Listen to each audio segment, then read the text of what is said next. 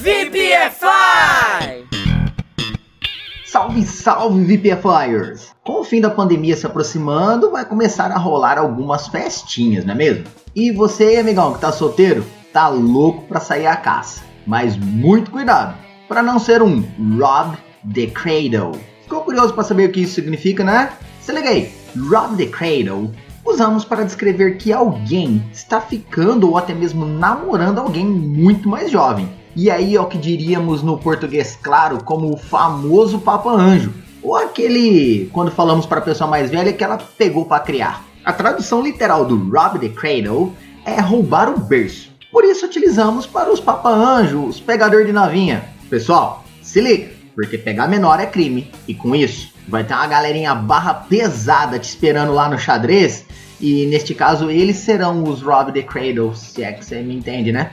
Muito cuidado, hein? Vamos para alguns exemplos e se liga aí. Are you sure it doesn't bother you how much older I am? I feel like people are judging me for robbing the cradle. Tem certeza que não te incomoda o quanto eu sou mais velho?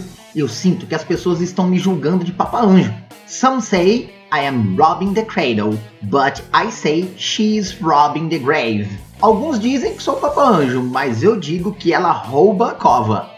E aí, curtiram as dicas? Espero ter ajudado e agora vamos para os desafios do update. Number 1.